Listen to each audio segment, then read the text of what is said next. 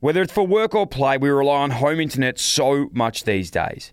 Being connected and staying connected has never been more important. So if you want reliable internet brought you at speed, switch to Aussie Broadband. It only takes a few minutes to sign up, and their 100% Australian based support team are ready to help. Aussie Broadband, the actual Aussie way. Find out more at aussiebroadband.com.au. T's and C's apply. Thousands of Aussies trust Aussie Broadband to keep them connected to the world, even when they're on the go. Because as well as reliable home internet, Aussie Broadband also offers flexible mobile plans with super generous data allowances and no lock-in contracts. Their 100% Australian-based support team are ready to help you make the switch. It only takes a few minutes. Aussie Broadband, the actual Aussie way. Search Aussie Broadband mobile to find out more. T's and C's apply. G'day, guys. Welcome back to this week's episode of Dyl and Friends. This week on the show, an absolutely incredible, incredible guest and someone that I'm so blessed to have had a, a, an incredible conversation with, and someone I definitely want to get back on the show. Um, and I'm sure you'll find out very soon why. Dan Price. Dan and I are really lucky to be official Mobro ambassadors this year with Lululemon and Movember. And um, yeah, we couldn't be more blessed. And, and to be honest, I couldn't be more proud to be standing next to someone like him for such an incredible cause. Um, Dan has an incredible story of, of mental health and his journey through his, his whole life of, of mental health. And today we get to hear um, all about it. And yeah, I think, you know, you would have heard in the disclaimer prior to the show that this is a pretty hectic episode. And um, yeah, it does go pretty deep into to Dan's life and the struggles that he's he's overcome and, and still battles today. But um, for me, it's been an incredible insight into into those things, and um, especially in this month with with Movember and what we're trying to achieve, I suppose, all the time is just bringing more awareness to these things, and, and I definitely learned a lot today. So, um, yeah, can't thank him enough for sharing his journey with, with everything he's been through and, and what he's doing now to to spread awareness is really second to none. He's competing in a um, a new challenge, which is the 205 kilometer run across Sydney through the mountains. I think he says it goes for about 40 hours all up, which is unbelievable. Um, this guy has just got some incredible mental strength and yeah, really learn a lot from him. So so pumped to get Dan um, on the show to hear his story firstly, but yeah, I think he'll be one that we can hopefully get back on very soon to to talk about um, his running as well because I know that I was super passionate about that. And yeah, we sort of discussed of late that you know how much that's helped us both um, having a bit of a routine with with fitness. And um, I know definitely in the last sort of six months I've said it numerous times, and I apologise, but not really. Um, how much you know running's really helped me just get into a good routine and feel a lot better about myself and clear my mind. And oh, it's funny, I've just even got like ten times more energy. Uh, but it feels a bit silly chatting to him when I'm trying to do a marathon. He's running 205 kilometers in a row. So, so yeah, hopefully you enjoy this episode. Um, absolutely blessed to sit down with Dan, as I said, and yeah, hopefully we can all get something out of it. My name is Deborah, Dylan's mum. Welcome to the Dyl and Friends podcast. many ways, I've been waiting my whole life for this moment. Tears. Tears, tears. Strength. I'm like, I run. She's like, everyone runs. I'm like, but does everyone go to the Olympics? They're sitting there meditating, going, oh my God, I think I'm meditating. How good is this? I'm meditating. It's like, We had a Wu Tang call. I was like, yo, Dylan, thanks for getting us in. Just Love it's knuckle puck time. Yeah. It's like, it's like Don't forget to subscribe and leave a review. Dan Price, welcome to the podcast, my friend. It's an honour, pleasure, and privilege to have you uh, on the show. Thanks, mate. Dill, it's a pleasure to be here. Thanks for having me. So excited for this chat, mate. Um, I've been really looking forward to this one for a while. We've had it in the works, and um, yeah, blessed to, to be an ambassador with you of, of Movember and obviously Lululemon too. But really looking through your credentials today, I don't know how I'm sitting in the same room with you because you are one impressive, incredible human. Ah, mate, that's um, that's very kind coming from uh, an ex-professional AFL player. no, well, when we talk a, bit, a little bit later about what you're up to um, with Movember, I'm sure that everyone's going to agree it's a, it's a lot more than being a, a professional athlete um, on the footy field, that's for sure. But, mate, let's um, talk it through. It doesn't look like you are struggling too hard to grow some facial here. We're like five days in and you've already got it back. a little bit, yeah. Um, I uh, I can grow a decent beard these days. Um, it's funny though when uh, I used to get picked on at school for, uh, you know, when are you going to go through puberty? Um, you know, high pitched voice. I used to get actually quite bullied for it. Like by year ten, I was still uh, looking like a baby face. So it's funny how the tables have turned there. Oh, mate, I honestly these days like I have a really weird like growth of my beard. Um, a lot of people would think I can't grow them, which I definitely can't. But a, I, I just grow like a neck beard. I, if, if Movember was growing neck beards, I would be like the best The Movember ambassador. ambassador. in the world. But this year I'm deciding to to do the run instead um, and do the move. But I'm still trying to grow the mo. Honestly, I did do the shave down the other day, and it, I don't know if it'll come back in time. Yeah, you might you might miss it. Run into December, and next year you can have a head start. Yeah. Like plenty of my mates just start growing it in, in August. How'd you get involved um, in Movember, mate? It's it's. I think you're. How many years now have you been involved, in, and how did you get involved? Um, yeah, I think the first time I started doing Movember, um, I just grew the mo and, and didn't do much else, and I think that was five years ago. Um, yeah, and, and then obviously it just it just ran a, an organic course in terms of me getting more involved and wanting to do more in the community. Um, you know, obviously it'll come out in our conversation today how passionate I am about men's mental health and suicide prevention in particular. Um, I'd done a bit of work with some other charities and then just really loved everything that Movember was about. Um, once I got to know a few of the team um, and people that work there a bit more and the community. Um, yeah, and then they asked me, uh, must be two years ago now, to be a uh, an ambassador, like a formal community ambassador, they call it, um, which uh, just means that you do a little bit more, you know, in the space, um, bringing people together, host events, wha- whatever that might be, and yeah, it's been a, an amazing journey, and, and now you know here we are. Um, you and I uh, are the uh, what what are we called? The official uh, Lululemon um, ambassadors for this year, which is cool because Lululemon and Movember have a really special partnership. And mate, I, I've been blessed to um, to be supported by Lululemon um, with the projects I've done in recent years, especially this year in particular. Um, they've supported me yeah, behind the scenes for the last two years, but this year's really taken on a, a whole new level um, with uh, yeah my plans for this year, and um, yeah, it's really exciting, mate. So I guess that's a long long answer to a to a simple question, but yeah, been involved for about five years, but um, more formal in the last couple of years, which is epic, and I hope uh, I hope I keep doing the right thing by them, and, and um, you know I can see it being something that I sort of do forever. Yeah, you definitely are doing the right thing by them. But um, yeah, big shout out to everyone that is involved in, in Movember and Lululemon, and especially Dusty and Lauren, who are, our contacts that have you know headed this whole program and, put us together and given us the opportunity to be a part of it. We can't thank them enough to do it because um, today, which I'm sure we'll, we'll get through, there's some incredible messages that we'll be we'll be sharing, and um, especially your journey, which has been um, unbelievable and, really inspiring. But firstly, what are you doing for Movember? Because this is something that is pretty fascinating and something that you know I was telling you off camera. I was trying to flex like a few weeks ago that I was doing a marathon, and um, when you when I heard about what you were doing, really quickly I thought I, I better not even bring it up. yeah, I know. And I said to you, mate, it's all it's all relative, right? Um, so don't don't be hard on yourself. Like marathons are are tough, and, you know it doesn't doesn't mean because I'm running longer now that marathons aren't hard. Um, I just enjoy the pain of going further. Um, um, yeah. So this year, um, well, I guess th- to make the story give a little bit of context. In short, um, two years ago.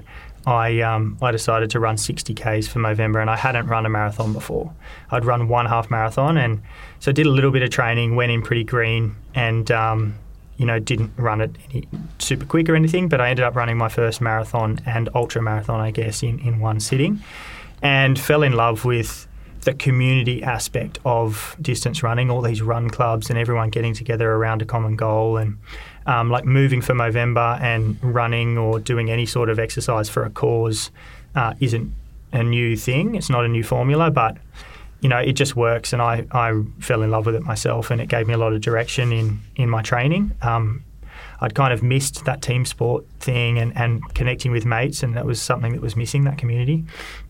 And then last year, my mate Lockie Clancy and I decided to. So he ran with me that day, as did a lot of other people, and he decided um, with me that we might try and double that distance, like just you know talking about doing essentially a triple marathon like it was normal.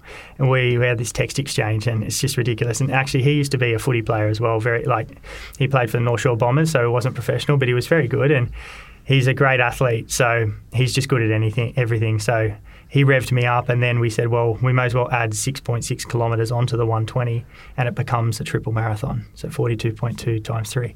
Um, and people just thought we were mad, and we ended up doing that last year. huge turnout. We ran from Bondi Beach to Palm Beach and back. If you know Sydney, you know that's a very long way and pretty hilly. Um, and that was the stepping stone for us to, um, or for, for me really, um, like, you know, I've got still got the support of Lockie and, and all my mates, but I really kind of wanted to go off on a, a little bit of a tangent and solo mission because I love trail running and mountain running. I've really fallen in love with. Um, so yeah, I searched for a trail that I thought made sense that was out of Sydney but still in reach. I wanted to get people out of Sydney experiencing trail running like my road running mates because I just feel like it's just another level. Um, so I found this old hiking trail um, that has a decent amount of history to it from um, Nest to Barrington Tops, um, and it's 205 kilometres. Um, normally, it takes people about 11 days to hike the route, and I'm going to try and run it uh, in one hit, sub 40 hours if I can. It's got, a, you know, I don't know if you know sort of elevation when you're running, if you use an app to kind of get a feel for what hills are like. Um, you know, but generally, say you did a 10k run and it had like maybe 300 meters of elevation, like that'd be hilly, like that'd be going up Heartbreak Hill around Sydney and a few times that sort of stuff. This run has 7,000 meters of elevation.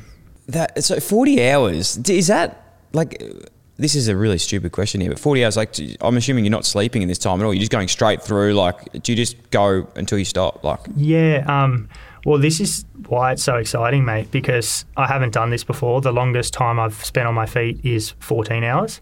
I've done 100 Ks in the Blue Mountains. I did a race in May, which was kind of a stepping stone for this. Um, make sure my body could handle that. And that was a tough one, uh, like a tough race, really hilly. Um, but going through the night, pushing this very ultra ultra distance. Um, there's a there's a lot of different strategies, and because I'm green, it's the first time I've done it. I really don't know. Some people um, sl- plan to sleep around 24 to 30 hours. Tends to be the time when people start to f- unravel.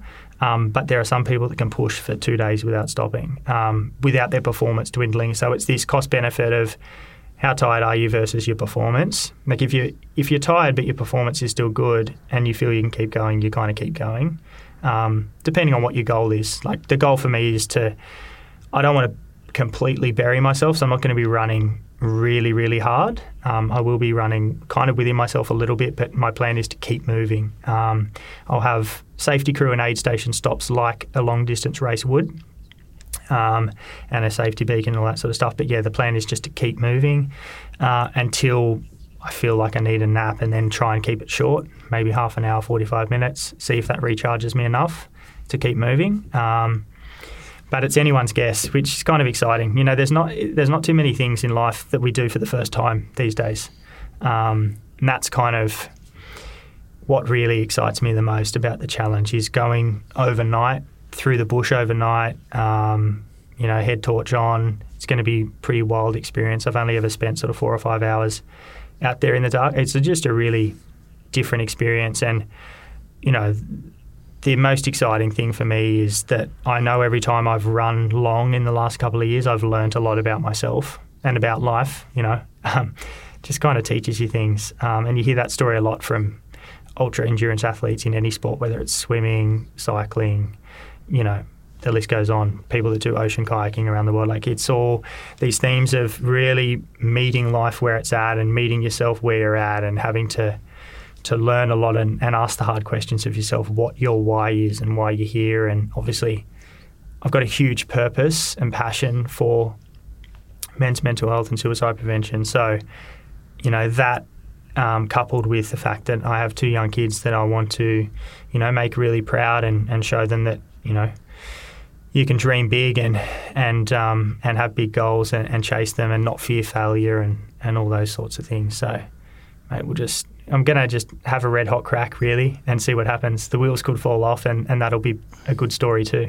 This is absolutely incredible. I'm so excited to to, to see this and see how it all pans out. And I think I know um, deep down you're going to do incredible things, but it, something that you said then really resonated with me. And it, I heard someone talking the other day, funnily enough, I think it was Will Smith, um, who does some amazing speeches on YouTube if you haven't seen them and need some motivation. And he was talking about running And he says like one thing you should do in, in life is run. And I was never a runner, even though I played footy. I, I really didn't like running. I had a really bad relationship with it because it was it was like a job, so I just didn't get the enjoyment out of it like I do now. Sure. And something that I really, really have learned in the last few months training for this marathon and and um, and running is how much running actually does build your resilience. And it's nearly the only thing without actually going through something emotionally, you actually can train your mind to not give up because you are putting yourself in these situations where the whole time you run, your brain is just telling you to stop the whole time. Like there's and and the, and the things that you can tell yourself like oh, I'll slow down, I'll slow down after this one. You know, maybe we'll just stop here and we'll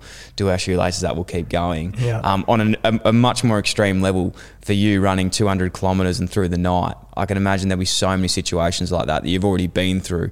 In fact, not just in the run you're doing, but how much do you think it, it really has built your resilience and and um and, and mindset throughout you know the time running? it builds a lot of resilience for, for me personally, for sure. Like it gives me a lot of confidence in life. Like um, I lean on the times that uh, I've gotten through some some really tough runs for sure. Um, but I also lean on my life experience too. I kind of feel like they're transferable. Um, you know, like sometimes I'll yeah when when the runs get tough because as we're going to talk about, I've been through some really hard things in my life and I lean on those and remind myself that I've been through that. Um, and in life, sometimes when it's uh, when I'm struggling, I go, well, mate, you know, you can you can get through this, you know, period of anxiety or this, you know, extreme workload you've got or whatever it is, um, because you know you just ran 100 k's in the Blue Mountains. Like you know, you can you can do anything. So yeah, it certainly um, builds resilience for sure. And I think it's like for me personally, um, doing these ultra marathons it really is like an intense version of life where I kind of you get to tap into and practice all those skills like the problem solving, the realizing that that that oh stop and do your shoelaces up here thing is just the voice in your head um, giving you an exit strategy, and you're always going to have that like that little voice. Um, you know that doubting Thomas or whatever it is um, that we all have in there somewhere. Sometimes it gets really loud, and um, just the recognition that you can silence that or, or acknowledge it and sit with it and play with it. You know, like what, why why is that there? Um, you know, sometimes when I'm out on the trails, like I literally I'm having a conversation with myself. Like I feel absolutely batshit crazy, but um, you know it works. And then you know when I'm faced with a lot of anxiety in in everyday life, um, you know I feel like I've fine tuned those skills, um, and I'm better equipped to to deal with things um, pretty quickly on the fly rather than unraveling. Can we can we go back, um, Dan? I'd love to give context into why you are doing this, why you are so passionate about it, and you've alluded to a couple of times, you know, these strategies that you've picked up and, and times you've related back in scenarios of, of your mental health journey. Um, mm. Can you take us back to you know when you first were aware of mental health and, and what it was like growing up for you, and and um, yeah, to the start of your your journey? For sure. Uh, yeah, through my therapy um, in recent years, I've realised that um, you know my mental health journey started when I was very young. Um, I was diagnosed with ADHD at seven, you know, and that in itself was a pretty traumatic experience at the time. Um, you know, going going off to specialists and having all these tests done, and you know, being stuck in rooms with beeps and lights and it was it, it, just yeah it was challenging and and I I instantly felt like I was different you know being sent away from that diagnosis um, you know yep Dan what we thought was wrong with you is wrong with you. Here's these pills take these and you'll be a normal kid. Like they didn't say that but that's all I heard. That's all I remember. Um, and you know memories are really feelings and I just felt so different. I felt like an alien um, I felt like a misfit and you know, coupling that with um, being picked on for being different, you know, because kids are pretty nasty at school, unfortunately, a lot of the time, and, and they don't realise how damaging that can be. And yeah, I was picked on for needing medication to be normal, and no one wanted to sit next to me in class because I'd fidget and talk, um, which is generally um, the challenge for me. Is just unless I'm super into something, I can't focus on it. But I loved playing sport, you know, and being outside. And I was a good athlete, so I'd get picked first for anything, you know, whether it be bull rush, touch footy, netball gala day. You know, everyone wanted me. Everyone wanted me on their team, but no one wanted me as a friend in the classroom. So you can imagine, I started getting this real, like, big almost split personality. Like it wasn't a split personality, but that's kind of how it felt. I was like, who am I? Um, you know, and as a kid, without talking about that, which I wasn't, you can't really navigate it. So just kind of grew greater and greater until I realized that, well, I didn't even realize, but what I started doing was um, countering it by just trying to be the best at everything. Because, you know, subconsciously, I think I realized that, well, if I'm, when I'm performing on the sports field, I feel like a god. Like everyone's clapping, cheering for me, and I feel amazing. Like it lights me up. So I'm just going to try and do that everywhere. So just kind of um, started to have, you know, a lot of sort of perfectionist traits, um, you know, and a really high achiever, working really hard in all areas of my life, um, you know, moving into high school.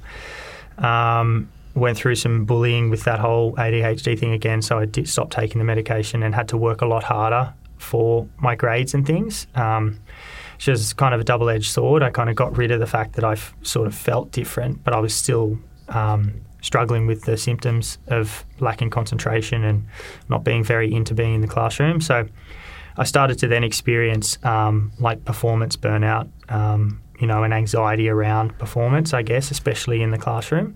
Um, it didn't so much affect sport, which is interesting. Um, like whether I was on or off the medication, I think it's just because I loved to be there. So, you know, I was a tennis player. In particular was my favourite sport, and you know I wasn't off with the fairies ever on the tennis court, but I was ninety percent of the time I was in the classroom because I just just wasn't into it. Um, anyway, so like that's a bit of yeah, my, my sort of adolescence background um, with mental health, like the ADHD diagnosis as a kid, and then definitely experiencing quite a bit of anxiety um, through school. But I don't think I, um, well, I, am pretty sure I didn't really have major bouts of depression through high school. Even though I was being bullied, I wasn't really down about it. I was more just like frustrated and kind of problem solved it to um, counter it by, yeah, just trying to be the best at everything and be really likable too. Like I became this real people pleaser, um, which you know, yeah, pretty common traits for for people who you know are lacking some self esteem and feeling like they they don't fit in. Then it sort of yeah got a bit challenging in my twenties as well um, because of that perfectionist trait is really interesting. Like it's so interesting unpacking, and I know you you um, you know see a psych for your own mental health as well, and talk about that. Um, you know, how they unpack things. Um, you know, realizing that I had this pattern from probably uh, 12, 13 years old of just trying to be the best at everything. And, and I remember writing down a list when I was 18 when I, you know, got into the uni degree I wanted to and following in dad's footsteps. I didn't go on a gap year. I was like, I just got to make dad proud and be the best. And I remember writing down a list of all the things I wanted by the time I was 25 and 30. And they were things like, you know, get married, buy a house in Sydney, um, have a Lamborghini, I think was on there. It's ridiculous, you know, but it was all this stuff, right? Um, all these external things. And when you, you know, when you look at that now, like you and I know that chasing the external is a recipe for disaster if you don't have the internal sorted out. Like if you don't have a good relationship with yourself, like it's going to go pear shaped somewhere along the lines, just accumulating external gratification, things, wealth, um, you know, there's nothing wrong with those things, but they can't define who you are as a person. And they absolutely defined who I was. I got engaged at 22 years old to my high school sweetheart and got married at wow. 23. Um, and I was just I was just rushing life. You know, I was literally like ticking these boxes off the list. I then bought a house in Sydney. I um, I'd got a scholarship to work at an international property firm at uni. Um, you know, because I I had to get that gig and I got a full time job. Like my mates are still over you know, at Oktoberfest getting wasted. And I'm like in a corporate job in a suit and tie at 23, moving up the ranks, got promoted three times in four years. This was high achiever, youngest associate director of this firm, making big money, buying fancy things, um, and still feeling really, really disconnected and lost and and relatively unhappy. I think um, my life was really fast paced and really full to not uh, let myself sit still and realize that I actually wasn't happy. You know, like when you just go, go, go, go, go all the time, and I'm, I'm sure you've experienced this in your life, you just you, you don't realize that, um, you know, when you stop and you don't have a relationship with yourself, how scary it is almost, and it's just such an uncomfortable feeling to navigate when you you're not aware of mental health and you're not seeing a therapist and you're not talking to people openly about, you know, the head noise and what's going on, it can be, um, you know, a pretty lonely, sort of scary place. And so I just, yeah, I just filled my life with busyness, you know, full social calendar, big, big hours at work. Um, you know, I'd just stopped playing sport by that stage and, um, yeah, started to get in this cycle again of just, you know, burning out essentially. It sort of all culminated in um, my relationship was drifting apart. So I was, uh, we were trying to save our marriage when I was 28. I was in marriage counselling. I'd never seen a therapist before. Marriage counselling is pretty different dynamic, and I really just don't think it was savable. I think it was just, you know, the relationship was a young relationship. It had run its course, and we'd grown apart. We weren't getting on, and we wanted very different things from life. But um, I eventually left that relationship, moved back into my parents.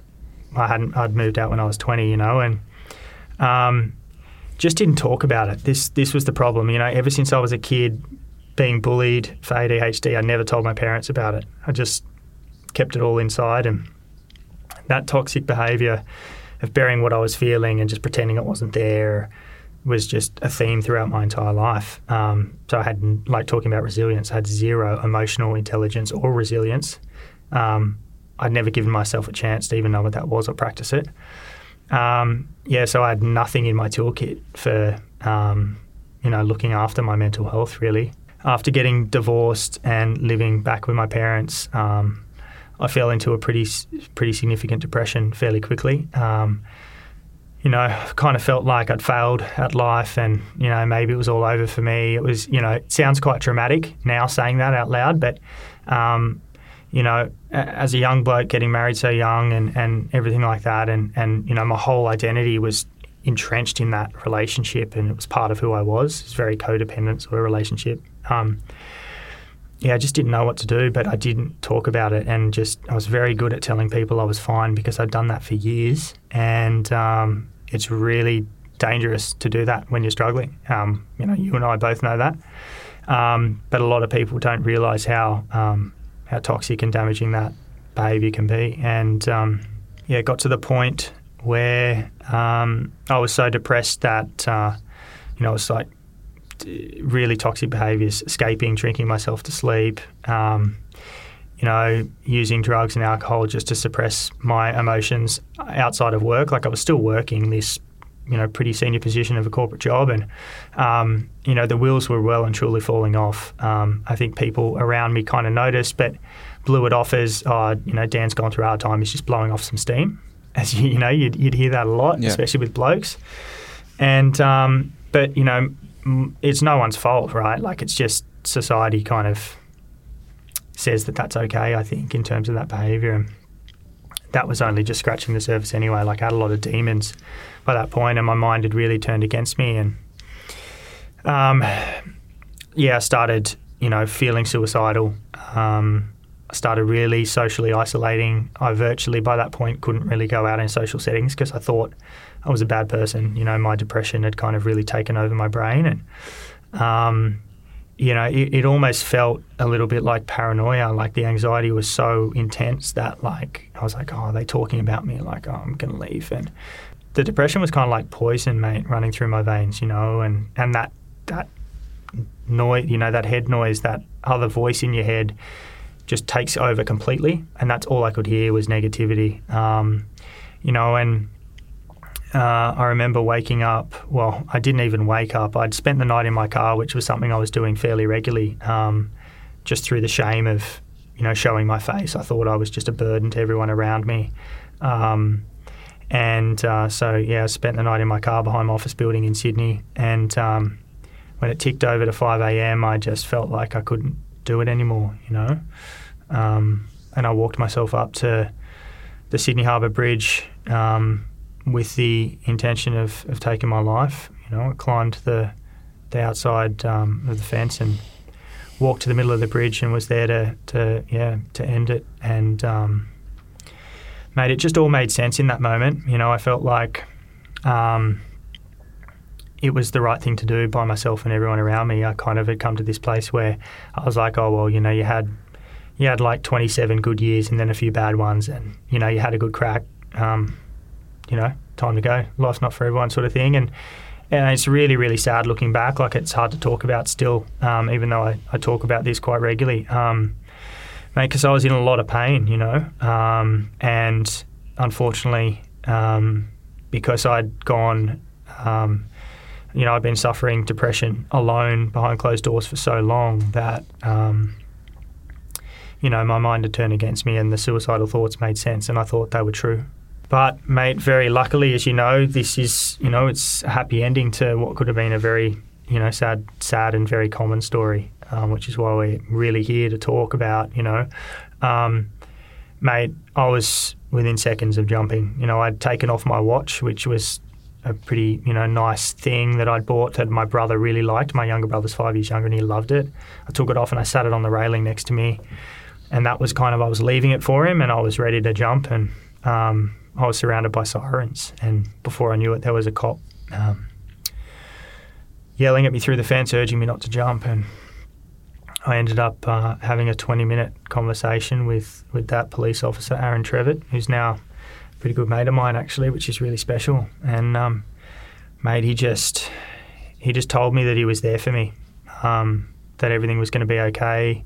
For the first time in my life, I felt completely exposed and vulnerable. Like I felt like I'd hidden it all until then, and no one really knew.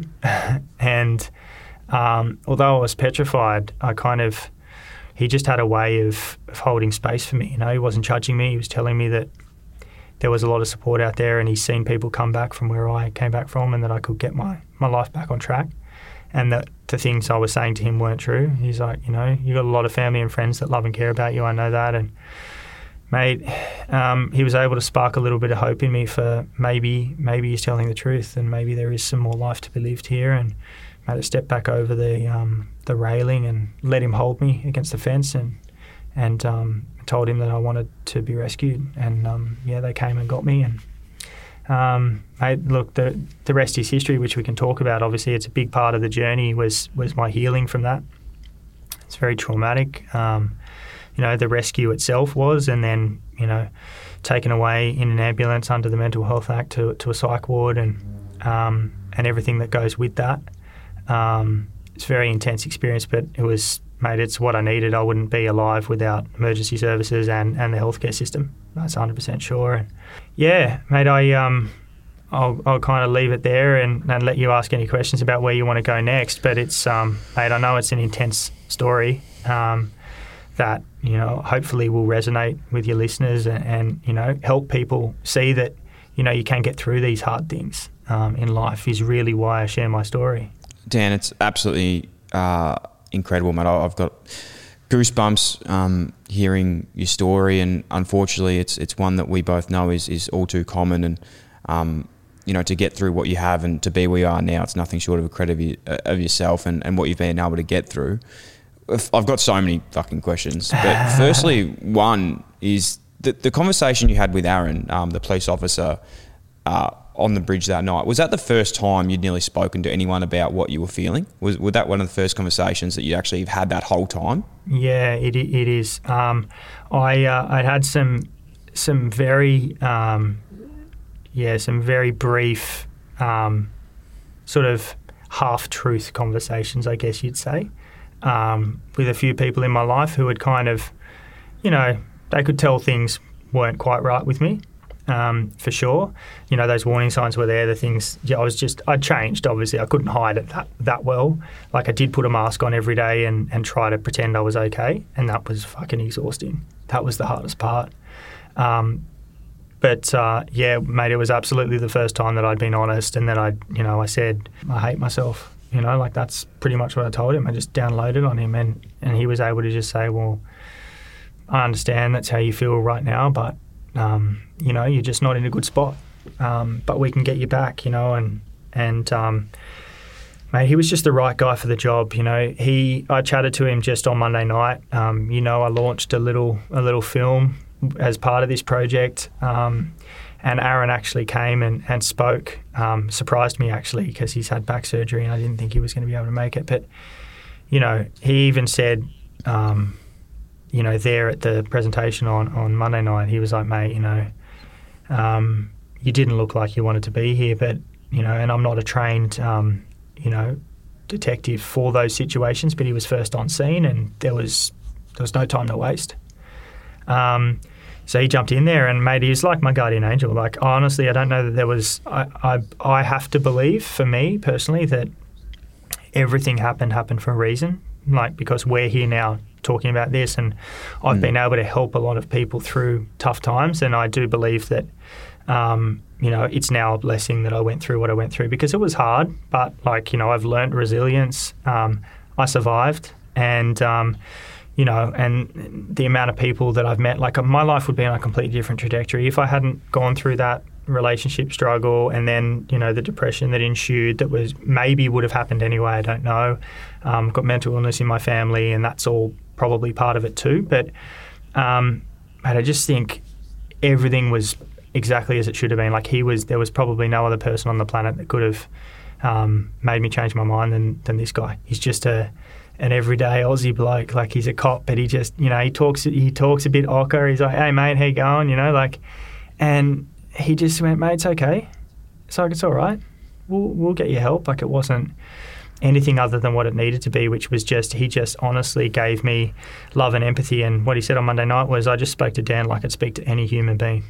I hmm. just I just showed him love and care, and that's all I needed. And I think that's all anyone needs in these moments is just an ear to listen and some non-judgmental love and understanding. You know. And I think that's why you've been so successful in this space because you are so relatable now, and that's why you're changing lives doing what you're doing. Um, you spoke about the way Aaron approached you and, and how it was just, it, it really, you know, touched you, and it was a point where you, it was the first time you probably had that conversation. Are there other sliding door moments throughout your time through depression or, or your mental health journey where you think, oh, that could have been an opportunity to, to speak out, but it wasn't the, the right time? And I suppose, on contrary to that now, how would you say is the best approach to to approach someone that might have mental health issues, a friend going to someone, is there a specific way you'd say is the best way to, to talk to someone that you think might be struggling with, with mental health and, you know, being in the circumstance that you're in and now you're on the other side of the fence? Yeah, um, yeah, certainly. Like the first part of the question, looking back, there were definitely many times in my story where I could have sought help and and put a stop to my unraveling a lot sooner. And you know, I'm really wanting to get you know what the industry kind of calls upstream, away from crisis point. Um, Mm-hmm. Like crisis point and saving people, um, like I was, is is fantastic and it needs to happen. But we can get to people a lot sooner, and like not even just a little bit sooner, like way way sooner. Like us talking about this today, this will land on some ears and some people at a time when they're just starting to struggle, and they're like, oh, I can see a few similarities to to Dylan and Dan's chat. Maybe I will go and speak to a psychologist now asking mates or, or anyone you love, like, you know, if they're okay when you kind of know they're not, mate, it's tough. Like, it's really, it's a hard thing to navigate. Um, but I, I'm a big believer in, um, in, in being pretty straight up and not beating around the bush. Um, I, uh, I've had these conversations with many, many mates and, and people in my life uh, in recent years, and I, I just point to things that are obvious that are changes for them, like very, very gently delivered. And, you know, you've got to pick the right time and place. Like all of that is very important. Still come at it with a lot of empathy and care and remind them that you care about them, but but still point to something very specific. Because if you just ask someone if they're okay, how many times have you said you're fine when you're not? When someone goes, Mm, Are you okay? all the Dylan?" time. All the time. Yeah. It's easy. It's almost automatic.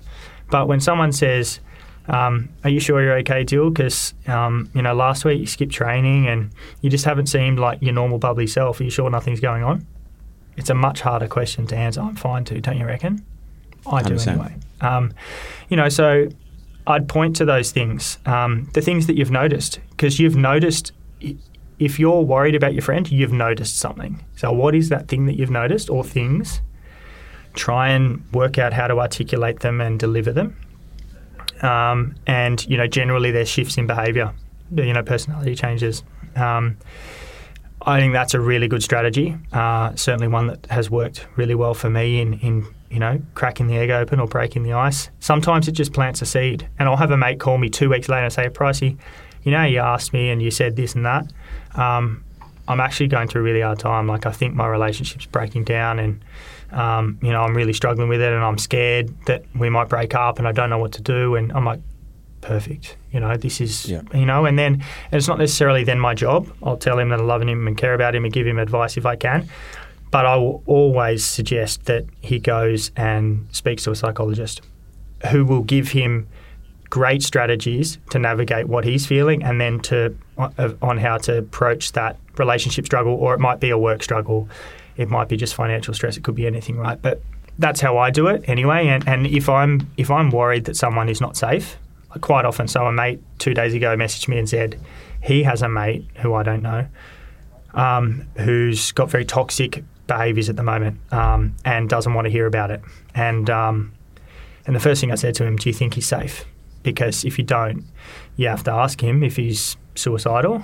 Um, and if you're not comfortable doing that, you need to try and find someone who can have that ask that question because, you know, the experts in the field say that having that direct, hitting that direct question is very important. If you're worried that someone might be a danger to themselves, you know, because we're, you know, a lot of the time we are talking about life and death here. It's not, um, you know, it's not. You can't sugarcoat it sometimes. Um, and uh, you know, I've, I've asked that question a few times and, and got varying answers, but it's always positive. It's like, no, of course not. Like, I would never do that. Like, I'm having a hard time, sure, but, or, yeah, fuck, like, I've been actually f- having some weird thoughts for a few weeks, Pricey. Like, what should I do?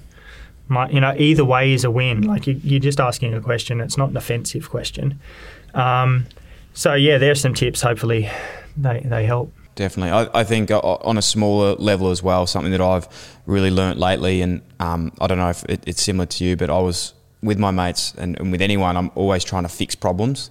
And, you know, I've got the problems myself, but I'm trying Yep. to fix other people's problems. And I was sitting down with my, my partner um, throughout the week and no, you know, just just everyday life problems. We were just talking, and um, I was like, "We should do this. You should do that. You should do this." And my partner said to me, "Can you just listen to me? Like, just listen. Like, I don't need you to tell me what to do. Like, I don't want, I don't want to you to you know give me wisdom. I don't want you to like give me a plan. I just want you to listen to me."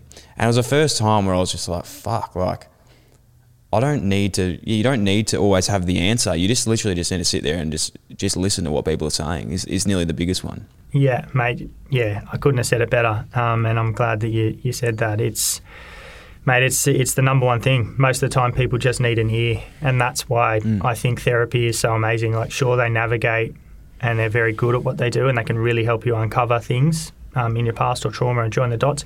But a lot of my sessions, I'm just like, I just need someone to listen without trying to fix me. Like, mm. and it's so like because I've been on the other end of that too, and I'm like you.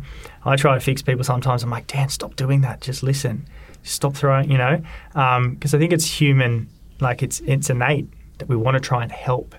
Um, but I, I agree. Sitting back and just listening, um, and just letting that person know that you're there for them. Like I know how valuable that is when when especially you know like my uh, fiance Sarah does that for me. Like, and I'll say to her, I'll say like, I just there's a couple of things going on that I just want to download. I don't, you know, we don't need to have a big conversation about it. Just just kind of want to lay it out there so you know where my head's at. You know, it's mate, it's yeah, it's very powerful to do that. Dan, you're doing incredible things. Um, as we've mentioned with the run, you've got so many big facets of mental health that you're promoting and so many people you're helping. But in terms of your own journey now, how do you stay on top of your mental health? What are your biggest tips and and routines or structures that you keep that personally are best for you that you might be able to help someone else? I think it's pretty simple, really. I think the the simple things are the the big wins. Um, we just all forget to do them properly a lot of the time. Like I really prioritize my sleep. I know it's you know it's not glamorous, but when I sleep five hours, my mental health shot the next day. Like it's just no good. Like I just I wake up uh, feeling a bit burnt out and not recharged, and then I've got all of today's problems. Plus, I feel like some of yesterday's problems like didn't quite, you know, dissolve during my sleep or something. I'm sure there's some neurological um, reason behind that, but.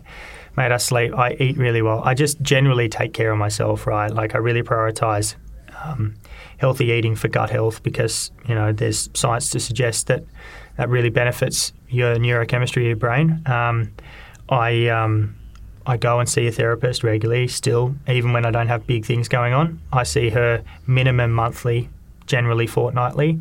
Um, you know, and there hasn't been anything major with me with my mental health for quite some time, but there's always something. Um, you know, for for quite a while there, all I was talking about was COVID and how stressful that whole thing was. You know, being at home with two kids, working from home, and how to navigate all of that. Um, so yeah, seeing seeing a therapist regularly. Um, some other ones that I do really important to me is I meditate um, every day. Um, it's priceless for me, and and I exercise pretty much every day.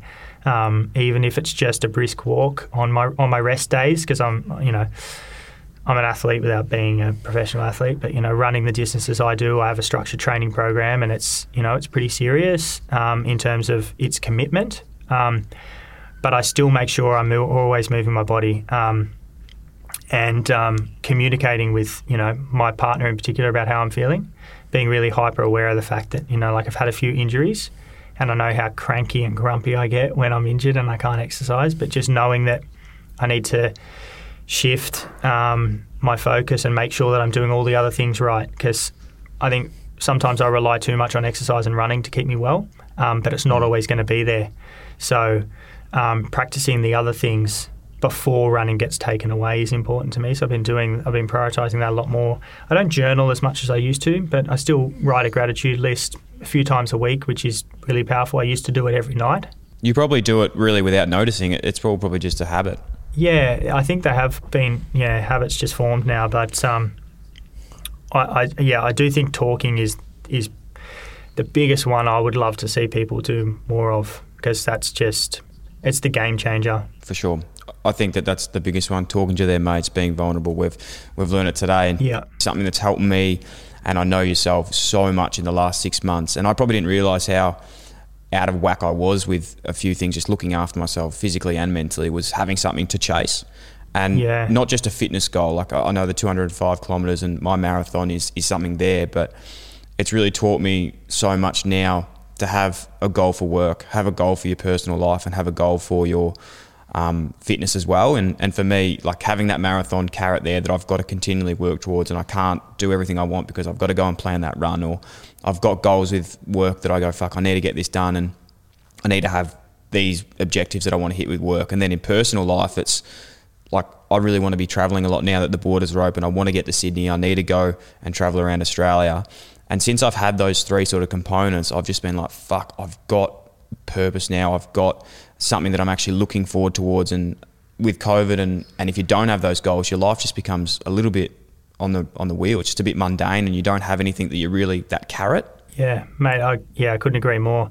And um, I'd say we're we've got a lot of similarities in our personality, um, just from talking before we even started. Um, yeah, I'm the same. Like having a goal to chase. Um, you know, especially for me. Um, you know, outside of my two, the two most important things in my life. You know, are my family number one.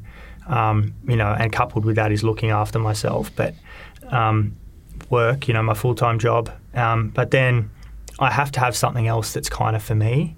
Um, for a period of time, I didn't have that. And, you know, about three years ago, just before I started doing these runs for Movember, actually, it was kind of a bit of a catalyst. Um, the wheels sort of fell off a little bit. Um, I thought I was in the clear and ignored some warning signs, ended up back in a mental health clinic for a little while to go back on medication. Um, you know, so the the mental health journey and healing for for me or anyone is not necessarily smooth sailing. Like you don't survive a mental health crisis once and then be perfect forever necessarily. Some people could be, but it's been a bit up and down. But it was a big um, it was a big wake up call for me that I'd lost my connection with community and with with healthy outlets. I was working too much and just focusing way too much on being a dad. And although that sounds good in principle, oh well, you were really focused on your job and really focused on your family, great. But for me personally, and I think for a lot of people, um, you need something else. I certainly do. And like you said, that goal to chase for me right now is Project 205, which isn't just the run. You know, a, a lot of Project 205 is coming to talk to you today, connecting with new people, um, releasing these films around the project, um, you know, telling my story and, and really showing people um, what I want people to feel with hearing my stories. There's a lot of hope, right? Like, um, I'm a human being just like anyone else. I, honestly, there's nothing special about me. I just, um, you know, I've found the things that work for me. I've worked really hard to be more conscious of my mental health. Um, and, you know, I have achieved so much since then. And, and not just the material things like i'm not really talking about that. I'm talking about like the connection with myself. Like i, I love myself now like I, as a person. Like i think i'm a good person. I believe that. I never had that for 29 years of my life. Just didn't think i was a very good person. I didn't really knew, know where i fit in. And um, i hope people can realize and discover that sooner than i did and um, you know, save themselves a lot of pain and suffering, but also those that are suffering to know that there's a lot of life to be lived on the other side of mental health crisis. And, um, you know, I'm an example of that. I have two beautiful kids now, um, you know, and they're also like, in a way, a bit of a goal for me, like in terms of how I want them to feel about me and the world I want them to live in. Like they're big, you know, sort of um, smaller sub passions for me, um, I guess, is to try and make the world a better place for my kids. And I feel, um, you know, I'm doing everything I can to achieve that right now to, to make them proud. And um, yeah, mate, without without goals and direction, I'm terrible. Dan, uh, I can't thank you enough for your time today, mate. It's it's been honestly unbelievable the amount I've learnt and um, the insight into, into your brain and what you've been through and what you you know still work through today is is honestly unbelievable and you should be super super proud of yourself because you're helping so many people out there. So I would love to keep you in a permanent fixture of Dyl and Friends mate. You've got to please come back in on the podcast. um, I'd love to talk to you after the the, two, the project 205 to to pick your brain again on how you, you got through it. I think it would be unbelievable. So again I cannot thank you enough for your time. Um, and yeah I was just really honoured and blessed to, to meet you and hear your story yeah mate absolutely I can't wait to catch up in person now that we can uh, travel we might get a run in together. And um, mate, Please, yeah, definitely, yeah. I'll, I'll, come and have a yarn and, and tell you all the uh, the wild and wonderful stories of, of the 205k. 100% lock it in. You're coming in. Give us a date on that one. When are you actually competing the, the race? It's uh, the 12th. I'm starting yep. 4 a.m. on the 12th, and I'll I'll run till I'm done. Hopefully. And is it yeah, is there any way we can keep track of it, like on socials? Or it'll be shared on socials. I'll have a, a yep. live GPS beacon. There will be some social media when I come through aid stations. Um, yep. And obviously, as you as you know, Lululemon are, are supporting the project. You know, we've got a videographer capturing the, the event and everything that goes with it. You know, it's a real team environment. I have two permanent um, crew people who are very experienced in a four wheel drive tracking me and, and getting food and water to me at certain aid stations. As I go very remote and then come back a bit closer to to you know the the sort of civilization I guess um, mate it's going to be yeah it's going to be epic and I um, I can't wait for people to tune in. So hopefully it'll be it'll be shared either on my socials, maybe a little bit on Lululemon socials and Movember's as well. I'm not quite sure how that's going to work yet, but there'll definitely be a live link on my personal Instagram, which you know you can share with your viewers. Yeah, um, that'll be probably my bio hyperlink will be that that uh, that live tracker for the for the uh, event. Awesome. At Dan Price uh, on Instagram, and we'll have that in the in the show notes so everyone can follow through, and, and through my Instagram as well. We're posting a lot through there, and we'll have some swipe ups and everything to, to take note because, um, yeah, very excited of this, mate, and uh, it's going to be awesome. So can't wait to get you in again. Thank you so much for your time. You're a star, and um, looking forward to catching up again in, in the near future. 100%. Thanks, Dill. Much love. Thanks so much for listening to this podcast. If you or anyone you know requires urgent assistance or support, please contact Lifeline on 13 11 14. If that wasn't enough for you and you want even more, you're in luck. Dyl and Friends is now on Patreon. Dylan Best Friends. If you'd like to learn more, you can head to patreon.com forward slash Dyl and Friends, or you can head to the link in the show notes. Thanks for listening to the Dyl and Friends podcast. If you like the show, it'd be a massive help if you could like, follow, rate, leave a review, or even share with your friends. The show is produced by myself and Sam Bonza. Damon Jackman from Creative Edge Films is responsible for audio and visual production. The show is recorded at the Dyl and Friends studio in Melbourne, Australia. If you'd like to get in touch or suggest a guest or advertise with the Dyl and Friends podcast, please email us at inquiries at dylanfriends.com. Thanks so much for tuning in.